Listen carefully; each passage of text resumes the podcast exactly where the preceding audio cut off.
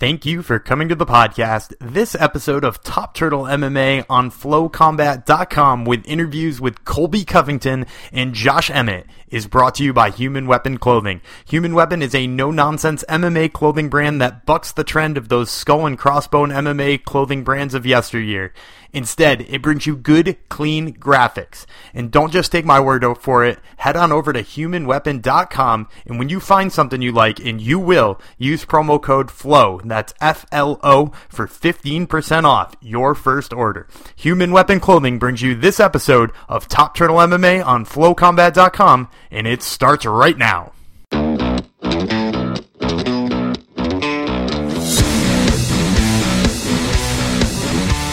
This is Dave and Dan with Top Turtle MMA on FlowCombat.com, and we have the pleasure of speaking to the number three ranked welterweight in the world, Colby Covington. Colby, let's start off with the year that you've had.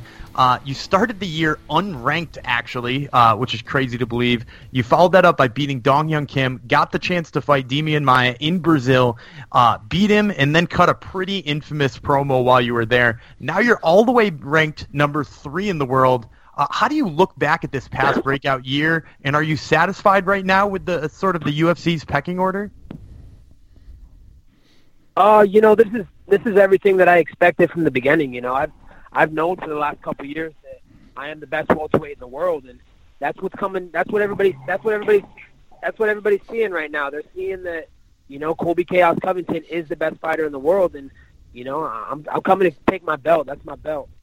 Yeah, you know, it's interesting, Colby, because it, almost feels like it was a breakout year for the welterweight division, which maybe has been a little stagnant the past couple of years. You know, you had you really making a name for yourself, uh, Darren Till making a name for himself, Mike Perry along the way as well with some KOs, but the way you've done it, Colby, um, you know, for me, this past March, you infamously trolled RDA by posting a hilarious photo of his quote unquote Gmail inbox. Um, and then a couple of weeks later, you stood on the street, you held up a sign that said, We'll fight for food because the UFC wasn't giving you uh, fight bookings you wanted. I mean, you've largely done this all with self promotion. Um, and, you know, I encourage everyone to go to at Colby Cove MMA on Twitter because your Twitter feed's absolutely hilarious. Um, I don't know, man. It's just it's it's amazing the way you've done this through self promotion. Has the UFC complimented you on this? Yeah, definitely. You know that the UFC sees how hard I'm working, man. I'm not just winning these fights, and and I'm dominating these fights. These fights aren't even competitive. Every fight that I'm in, I'm completely dominating. I haven't lost one round, so you know, besides the fighting, I'm out here working hard, man. I'm promoting myself. You know, the UFC they haven't done nothing for me. I'm I'm not a Paige VanZant. I'm not a Sage Northcutt who gets paid this ridiculous money because they look like a Barbie. I'm out here hustling, man. I'm working hard. I'm not just putting the the grind of the hours into the gym. I'm putting the grind and hours into the social media to self promote myself. So, you know, I've done this all on my own. You know, make no mistake about it. I am the best fighter in the world, and I work the hardest. No one's to outwork me. You know, and, and, on top of all that and everything you just mentioned, um, you also had an interesting altercation with Fabricio Werdum last month in Australia. Uh, he threw a boomerang at you. Can you give us the lowdown on this? What what actually started that, and and what comes next? Because I know charges were filed. Like, do, do you have to go back to Australia and appear in a court, or, or what's happening with all that? Pretty much, you know, he he got uh, he got his feelings hurt after you know I beat the best Brazilian fighter to ever come out of Brazil at welterweight. You know, Demian Maia completely destroyed Demian Maia, left him in a pool of blood in front of his home city of Sao Paulo, and completely outraged the whole Brazilian nation. So, you know what Brazil, what Fabricio Werdum did was he was trying to act like a hero. He's trying to come at me in Australia, which this is the exact story. It's on video camera. He's going to court this week. So, you know, I'm sitting outside. The guy comes up to me, hits me in the face, and then he throws a boomerang at me. He's mad for the comments I made in Brazil. But, you know, there's free speech in America, so you can't just go attacking people because of free speech. That's fascism. And fascism, we all know Adolf Hitler believed in that. So, you know, I don't condone those actions. But you know, I just have to I have to laugh at Fabricio Werdum. He's out here, he's trying to look like the good guy by by coming up to the UFC's number one bad guy, me, and he's trying to get put over to Brazilians. Like, oh, I defend my country, I love my country, I I stand up for my country. Dude, you're a fake. You're over in Orange County living in a gated community in America. You flee Brazil because it's such a dump and all the filthy animals there. So, you know, I just have to laugh, laugh at hypocrites. You know, he's just he's the same type of dude as Tyron Woodley. Yeah, you know, so he said, at least from the reports I read, he said that you guys were walking by each other and you called him a filthy animal. Can you confirm that you did not start that beef by calling him a filthy animal then? Or, or nothing really set it off other than just what happened in Brazil and then him coming up to you to try to play the hero, you're saying? Oh, uh, yeah, I can completely confirm that's a complete lie. Listen, I, I'm not here to, to make shit up. I'm the truth teller. Everything I've been doing this whole time is all about truth. That's a complete lie. I would tell you if I did that. I have nothing to hide.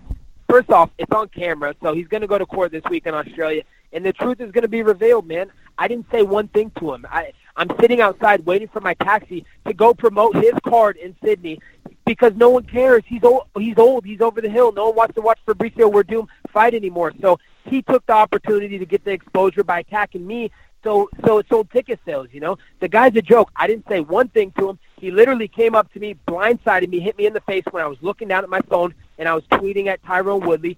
He hit me in the face. I'm backing up. Him and his coach Rafael Cordeiro are, are attacking me, like coming at me like they're to attack me. Oh, you don't make comments about Brazil. I'm to kill you. Oh, saying all these like racial insensitive comments, and then he throws a boomerang at me. I mean, the guy's a complete joke and he's a complete liar. Everything he said, I didn't say one word to him. He his actions are stemming from what I said in Brazil after I beat Demian Maia's ass. Did you know it was a boomerang right away? No, honestly, I saw that he had a couple things in his bag, and I saw him pick it up, and the way he was going to throw it at me, I was like, oh man, I got to move my head. So I didn't really see. I'm just glad I moved my head. Honestly, if I don't move my head and I have unbelievable reflexes, you know, that's what comes with being the best fighter in the world, then I'll probably have a broken nose, maybe a broken jaw. Cause, you know, those wooden boomerangs, they're not they're not light, man. Those things are like 10 pounds. They use those to hunt kangaroos in Australia, so it is a hunting weapon. So you know, I didn't know what it was, but I knew I had to get my head out of the way because it was going to hurt. Coach Edmond would be very proud of your head movement. So, you know, you mentioned everything that went down in Brazil. What's it been like since you cut that infamous promo in Brazil? Obviously, you have some teammates at ATT who took a little issue with it. Has it been a little awkward in the halls of ATT? Have you received any blowback from people close to you about everything that went down in Brazil? Um, you know, I don't really care, honestly. I don't care about other people's feelings. I'm not in the business to make everybody happy and make friends. I'm I'm not here to make friends. I'm here to be the best fighter in the world and get my money and get out, man. I don't I don't care about what these fighters think of me. Yeah, there's some guys in the gym. There's a lot of blowback. Yeah, they're upset. They got their feelings hurt. Oh wow, I'm sorry you got your feelings hurt. This is the MMA business. This is the fight game. We're not in this to have the feeling game. So, you know, yeah, there's some guys that took sides. They're mad at me, and and you know, you don't have to watch my back now. Definitely, guys are trying to come up to me, do some TMZ stuff on video, try and get get a video to put themselves over as the good guy by taking out the bad guy. So, you know, it is what it is. You know, I got a close circle. I'm I'm definitely staying uh, off the radar, and I'm just, you know, I'm not staying in around groups of people or going into the gym when the Brazilians are trained. I'm going to train on my own schedule now. Yeah, understood. And um, you know, you mentioned you've brought up his name a couple of times, Tyron Woodley. He's the champion. You uh, affectionately refer to him as Tyquill. Uh, what what's going on here? Because there are rumors that maybe you guys would coach the next season of TUF, which I think would be amazing. But then there's rumors that this weekend RDA and Lawler are fighting. That might be a number one contender bout. Can you give us an inside scoop on, on what's next for you and, and what the path to the title shot might be? Yeah, I mean, the guy who has the title, Tyron Woodley, you know, we've trained together in the past. So deep down inside, he can say whatever he wants to say on the surface. He can say Colby's not a competitive fight. All he has pillow hands. All the things he was saying after I beat Demian Maia. He's saying, oh, you got outstruck by a BJJ guy. This is the same BJJ guy that backed him up for five rounds straight, and he was in one of the most boring title fights of all time, the least amount of strikes thrown all time. So, you know, Tyron Woodley's a joke, man. He's making up all this stuff. But then when the UFC offered him a fight with me, they first off they offered me and Tyron a fight at December 30th at UFC 219. Dana White offered him a fight. He said, "Hey, Nate Diaz isn't going to happen. Fight Colby." He said, "No, I'm not fighting Colby." Blah blah blah. He's trying to make up all these excuses. You know, oh my shoulder's hurt now. Now, oh now I'm rethinking shoulder. So he's going back on his word. He says one thing and then he goes back on it. Okay, so so Dana's like, hey, let's let's let's get uh, you and him as Ultimate Fighter coaches, and you know it could happen. It's still a rumor. It's still floating around. It's still an idea but you know nothing's set in concrete. You know we got to wait to see what happens this weekend with RDA Lawler. But I can tell you, know, you know, no one wants to see RDA Lawler anymore. Those guys, you know, they're at the end of their careers. They got a lot of mileage on their bodies and chins. So, you know, and and, and who wants to see a mute in front of a camera? Or they're not going to show up to these interviews to do these interviews. So, you know, I, I don't really think those guys are the number one contender. I do feel like I am the number one contender, and Tyron Woodley has nowhere to run. You know, he, he can't stay in, in Hollywood gossiping on TMZ about the Kardashians anymore. He's going to have to man up and fight me and give me my belt. Wow. All right. Um, you know, you did bring up a good point on Twitter. Uh, you brought up the fact that Woodley got his title shot versus Lawler. Uh, I think he was on a two-fight win streak. He had wins over Dong Hyun Kim and I believe Gastelum, if I'm not mistaken. You're right now on a five-fight win streak. You have a similar win over Dong Hyun Kim. You just beat Maia. Why do you think a guy like Woodley got that uh, title shot on a two-fight win streak? Was that just perfect timing for him? Why do you think you've maybe had to work a little harder than than him to get a title shot? Uh, you know, he, he, he went about his business dirty. He started saying racial profiling. Oh, you guys are racist. You don't want to give me a title shot. Oh, it's because I'm black. You know, he tried to do. He tried to go that avenue, and that's just completely bullcrap. You know, I mean, the guy was on a two-fight winning streak. He was coming off a split decision win over Gastelum. He sat out two years to wait for his title shot, and he bitched and he begged. He complained. He made excuses. Oh, blah, blah, blah, I deserve this. I deserve that. You know, he just he's a prima donna. That's that's all he is. So you know, the numbers are the numbers. That's what I'm trying to put everybody and let everybody know the numbers. You know, we I have a better UFC record than him. I just beat the last guy he fought and had beat him ten times worse, and I did it in two less rounds. You know, we have the similar opponent, Dong Hyun Kim. You know, I've beaten up Robbie Lawler in the gym for many years. So, you know, we have the similar schedule. The guy has nowhere to run and hide. He's just trying to make these excuses up. Oh, Colby's not deserving. I'm number three in the world. When you got your title shot, you were number four. So you already fought number one and number two twice. So I'm next in line, and he knows it, and he's just starting to sweat. He's like, that's not a good fight for me, and he knows he's not going to be able to keep that pay, that belt. And you know what? The belt entitles and entitles pay-per-view points and big money. So he doesn't want to lose the belt. He wants to get one more money fight with an Nate Diaz or a GSP, a guy who's you know not even in the division, and, and then and then call it a day. You know, walk off into the sunset because he fights for his paycheck, man. He doesn't fight for the fans. I fight for the fans and the people. I fight to put on entertaining shows. I don't fight for my pay, my my bank account. Hmm. I fight to put fans in seats and to entertain. So you know, the guy's a fake and he's a fraud, and I'm ready for my shot. Wow. All right. Well, he's on a five fight win streak. He, he cuts a hell of a promo. Uh, Colby Covington, we have one last thing for you. We did this with Darren Till. We thought um, it would only be fair to do it with you too. When Till was on our show, we did something called the lightning round. I throw out a name. You just give me a word or a phrase, first thing that comes to your head. And in all fairness, I should tell you, when I gave Darren Till your name, he called you a bum. So I just want you to know that going into this. Are you ready for your lightning round? Sure, let's do it. All right, so I'm going to say a name, the very first thing that comes to your mind. You can keep it nice and quick. So, first name that comes to my mind, we, it's only fitting we start with Darren Till. Don't know who that is. Robbie Lawler. Old and a lot of miles on that chin. Rafael dos Anjos. A little midget, lightweight, who can't fight. Wonder Boy Thompson. A little karate girl who's one-dimensional and will get destroyed against a well-rounded fighter. Kelvin Gastelum. A little fat dude who needs to get a dietitian. Tyron Woodley. The toss-up girl himself, Ty Quill. George St. Pierre one of the greatest of all time. Donald Cerrone. Uh, veteran. Nate Diaz. Uh, warrior. All right, that that was as good as I thought it was going to be, Colby. I had to hold back some laughter to try to keep some professionalism, but that was incredible. I can't thank you enough for that. So, hey, this guy is on a five fight win streak. He wants the champ, Tyron Woodley. Follow him on Twitter, Colby Cov MMA. That's Colby C O V. MMA, you will not be disappointed. Uh, this guy is a self promoter. He, he's doing like the modern day Chael Sonnen right now. And, and Colby, we really wish you the best of luck in 2018. We hope you get your title shot, and we thank you so much for taking some time for us tonight.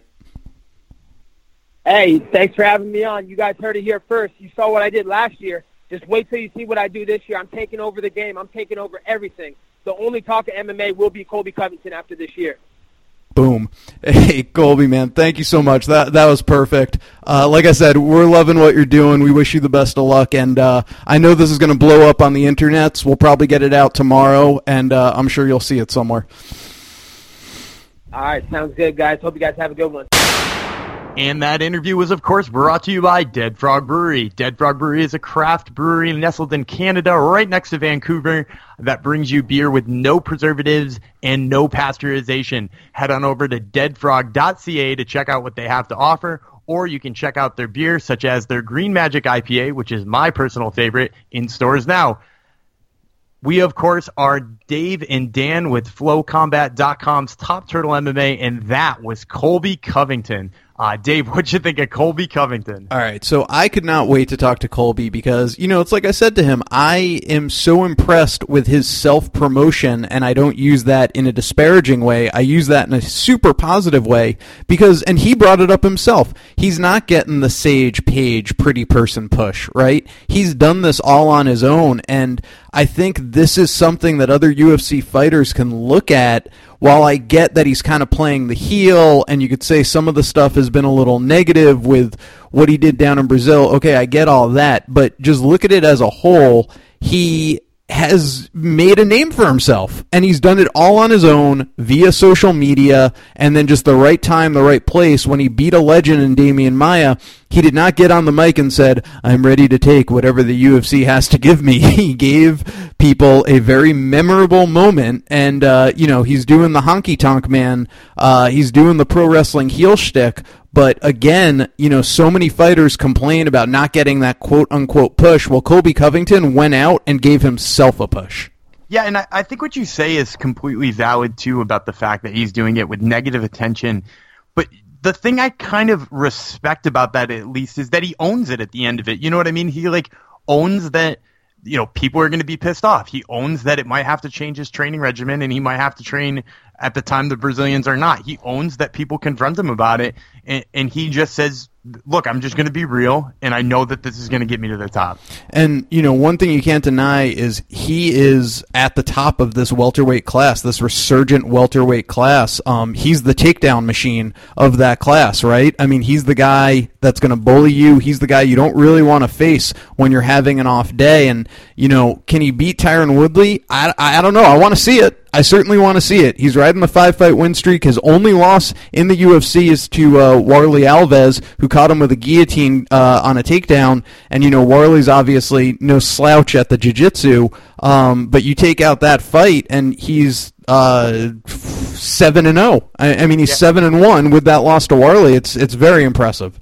Yeah, it, it's really impressive. I, I, think his resume speaks for itself at this point in time, and, and plus, he's totally right about the fact that he, he's the fresh look we, we've seen Robbie Lawler, Lawler they've tried, yeah, they've Cerrone, pushed Cerrone, right?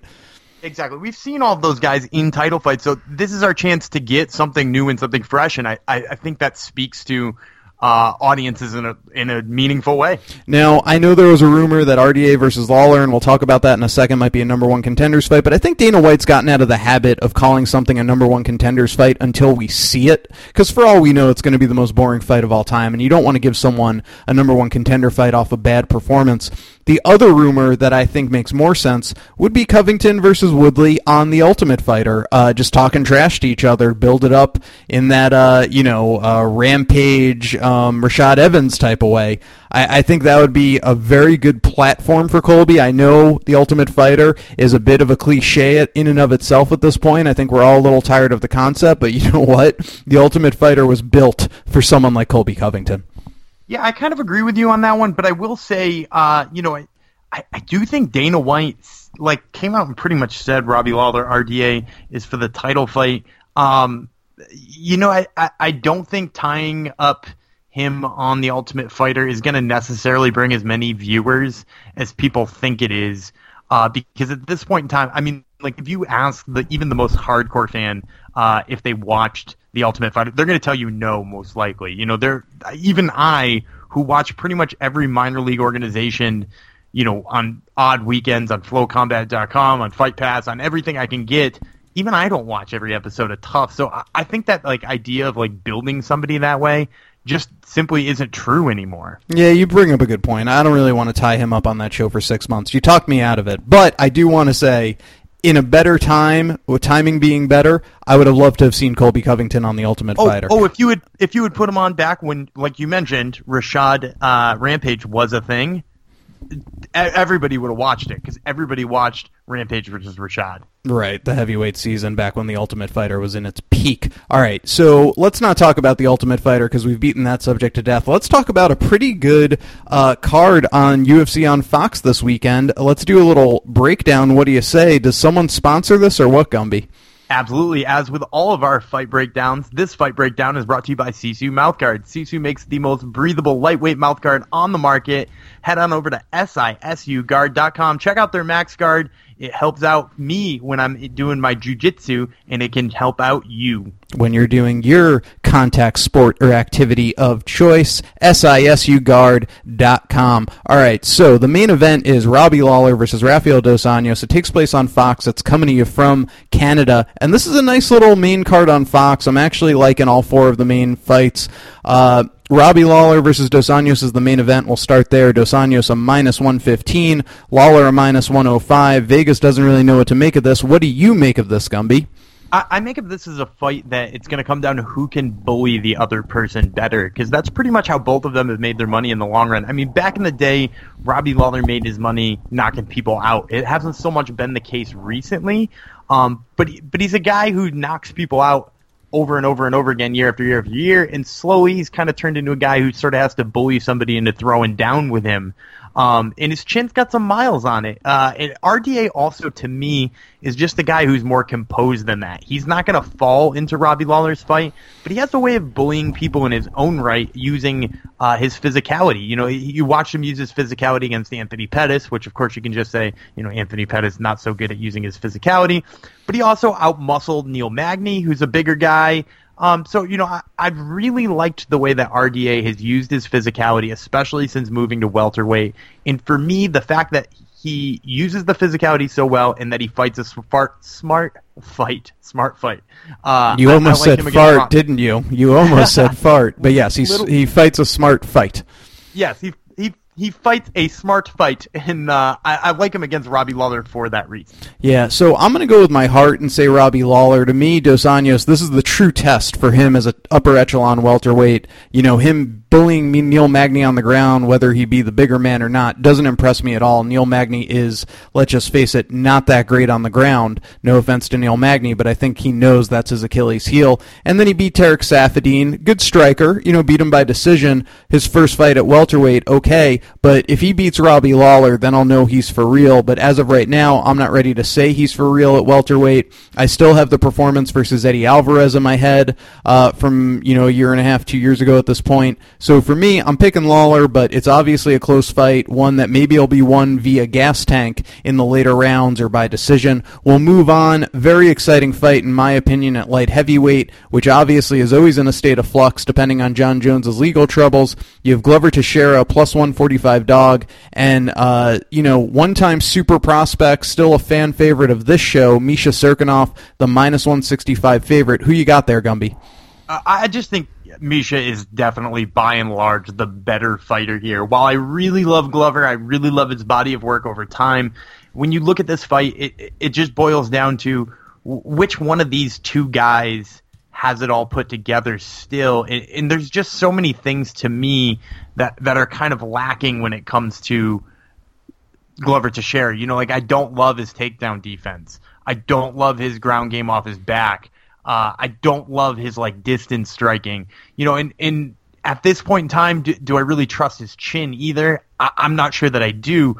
Whereas Misha Cirkunov, the only thing that like has makes you hesitate or makes you think that like maybe he can't do it is that he got knocked out by Volkan Ozdemir, which so far everybody who's fought Volkan Ozdemir has been knocked out. So apart from that, he's looked like a pretty flawless prospect, and I think at this point in time, he's going to show that he's not just a prospect. He's like a top four or five fighter. Yeah, I mean, you know the way I feel about Vo- uh, sorry, you know the way I feel about Misha Cirkunov. Huge fan. I love his grappling. I love his submission game. I am going to fact check you though. I believe that uh, what you said is completely true. Do I trust Glover's chin at this stage in his career? No, probably not. Do I trust him fighting at distance? No, probably not. I have no problem with his takedown defense. I think the two worst losses in the past few years for him were just, uh, you know, the reach that he couldn't deal with on Alexander Gustafsson and a uppercut from hell off of Rumble Johnson. I don't worry about his submission game. I think his submission game is very strong. He's a jiu-jitsu black belt. He has submissions on his record.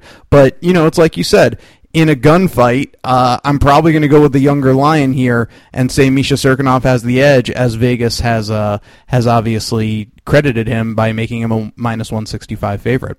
Um, Mike Perry, Santiago Ponzinibbio, uh, another very exciting fight at welterweight. You know, we mentioned it that uh, Darren Till, Colby Covington, and Mike Perry were some, the the breakout stars of this uh, welterweight class, the next generation.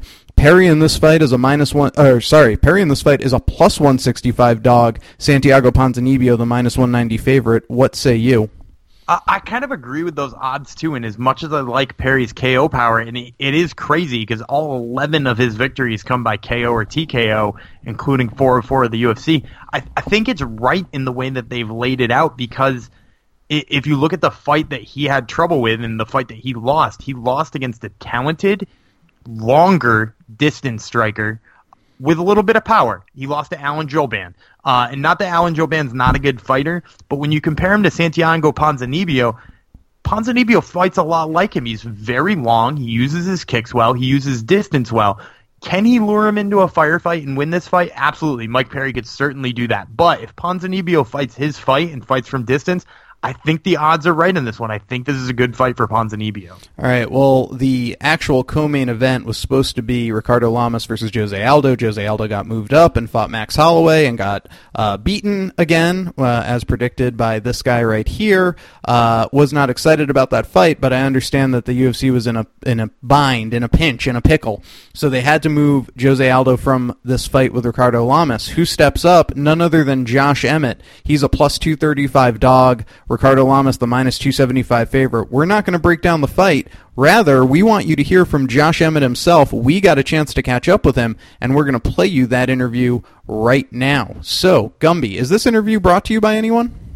Uh, this interview, as all interviews, are brought to you by Dead Frog Brewery. Dead Frog Brewery is a craft brewery in Canada that brings you beer with no pasteurization and no preservatives. Get it at a liquor store near you. All right, Dead Frog Brewery brings you our interview with UFC fighter Josh Emmett. This is Daniel Gumby Vreeland with FlowCombat.com's Top Turtle MMA, and I am speaking with Josh Emmett, who fights Ricardo Lamas this weekend at UFC on Fox 26.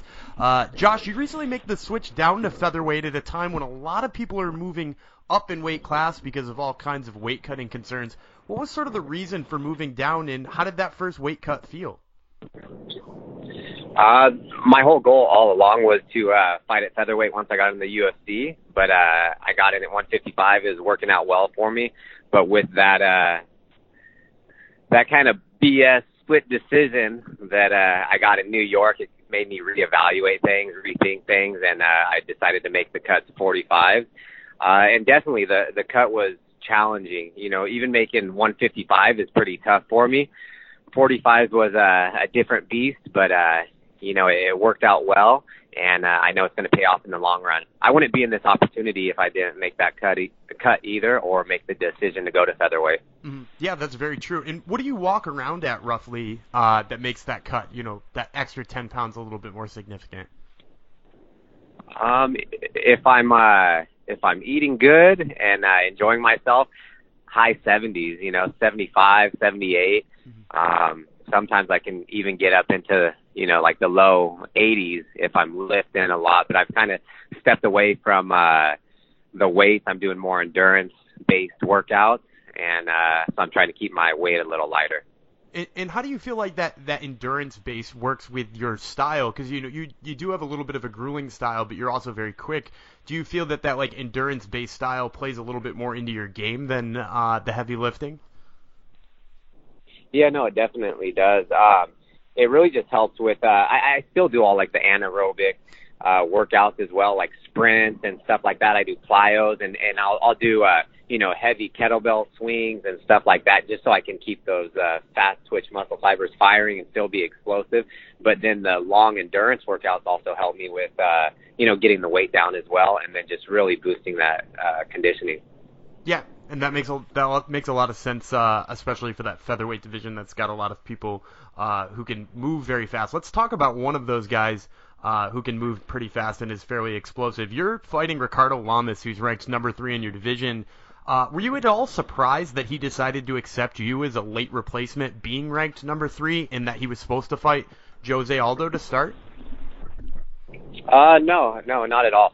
You know, I kind of put my myself in his shoes, and just knowing that he's a he's a real fighter. I know he has, you know, he has a wife with another kid on the way. They have a, a you know, a a son as well. So I, I was thinking, you know, he's been training for Jose Aldo, one of the toughest fighters in the world, for a long time. He also probably wanted to enjoy Christmas with his family. So I was thinking, if I was put in his position, I would take the fight. And uh, I, I, I just had a feeling he would take it. And uh, here we are. Yeah, and that, that's pretty exciting too because you know you've only been in the featherweight division in the UFC for for one fight, and here it is your chance to move up to number three. Where do you think a win over Ricardo Lamas puts you in in a division that you know has not too many guys pushing right at the title picture? Um, it, it, it all depends on my performance. If I can go out there and do what the the current and the former champion couldn't do, uh, and that's if I get a finish, then I think it throws me right into title contentions. And you you never even know what's going to happen. It depends who's out, who's injured, uh, stylistically what fight fans want to see, and and what the UFC has in store uh, for the fighters. So it, it just all depends on my performance. But definitely just a win over Lamas, even if I didn't get a finish, um, I I think I'm right there in the top five. Yeah, and I, I really like the point you made too because it plays sort of into my next question too. He he's been in there with the best. He's been in there with Holloway, uh, Jose Aldo, even Chad Mendes, who was at the top of the division for years. Uh, and, and none of them were able to finish him, which which goes to say quite a bit about his durability. How, how do you feel you match up against somebody like that, and whether or not your pers- or what your perspective is, sort of on whether or not you can come out with the finish? I, I think I, I match up really well against him stylistically. Uh, Lamas is, uh, like I said, he's he's one of the best in the world. He's been at the top of the division for so long, but you know, stylistically, this is a fight that I've wanted before I even got in the UFC.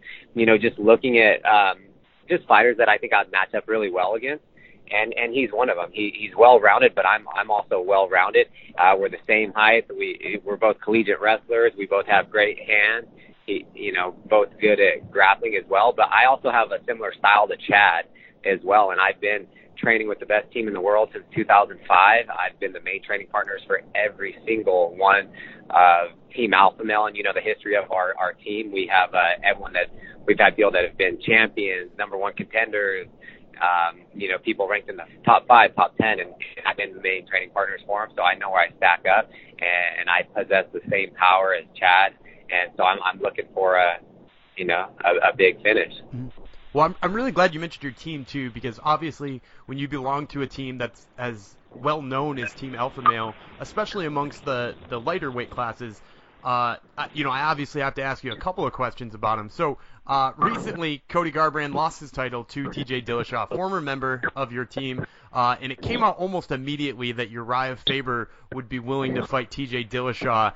Uh, how ready would you say Uriah Faber would be if he was ready to step right back into fighting uh, after being retired? Is he training like he could still fight at any time? Yeah, Uriah, he's a he's a different animal. That guy's uh, he, he lives the lifestyle, and uh, he's always training. He's always at the gym. Um, even when he's traveling, making all these appearances and doing all these other type of stuff with uh, as far as like. Uh, just just work. He'll get right back in the gym. He'll be training. If he's uh if he's gone, he'll find another gym to train at. So that guy is in great shape year round, always helping the team. Um, yeah, so I, I could see him stepping back and fighting, but who who knows? You know, I I'm not sure. Uh, a lot of things in the media is kind of misconstrued and people take things out of context. So I don't know if he actually said he'd be willing to. Maybe he did, um, but uh, I'm not sure. That yeah. Yeah, that that makes a lot of sense too. And it seems like an opportunistic time when you have, you know, a guy who used to be on the, the team. There's obviously some bad blood there. It's a chance to get, you know, one of the biggest fights that's out there in that bantamweight division right now would be Uriah coming back.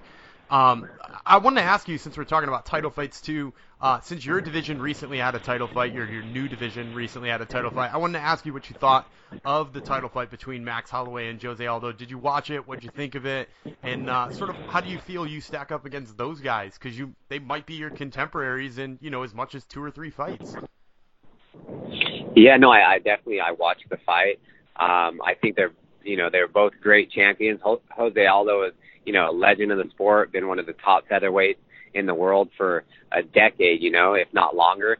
And uh Max Holloway, he's like the the next generation of uh fighters. He can mix things up really well. He's uh the complete package. But uh I, I think Aldo did really well, but then he he faded. You know, he faded in the third, and he and he he's done that time and time before.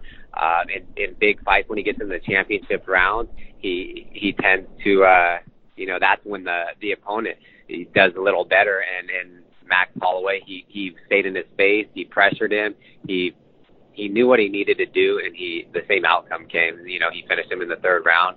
Um, yeah, he's he's a great fighter. They're both great, and uh, I would love to fight one of them soon. Well, well hopefully in the uh, the somewhat nearish future, we see Josh Emmett uh, facing even higher ranked contenders than who he fights this weekend, which is Ricardo Lamas. Make sure you tune in to UFC on Fox 26 to catch that bout. Uh, Josh, once again, thank you so much for the time. Awesome. Thanks for having me. All right. Well, we hope you enjoyed that interview with Josh Emmett, who fights Ricardo Lamas this weekend at UFC on Fox 26, Lawler versus Dos Anjos. We would like to thank our sponsors, Human Weapon Clothing, Dead Frog Brewery, and Sisu Mouthguards. Thanks to FloCombat, our mother ship. Thanks to all our uh, followers on Twitter at Top Turtle MMA. Uh, check us out there if you haven't already. Keep liking us, keep subscribing, keep downloading. It helps keep the lights on at the Top Turtle Podcast Studio.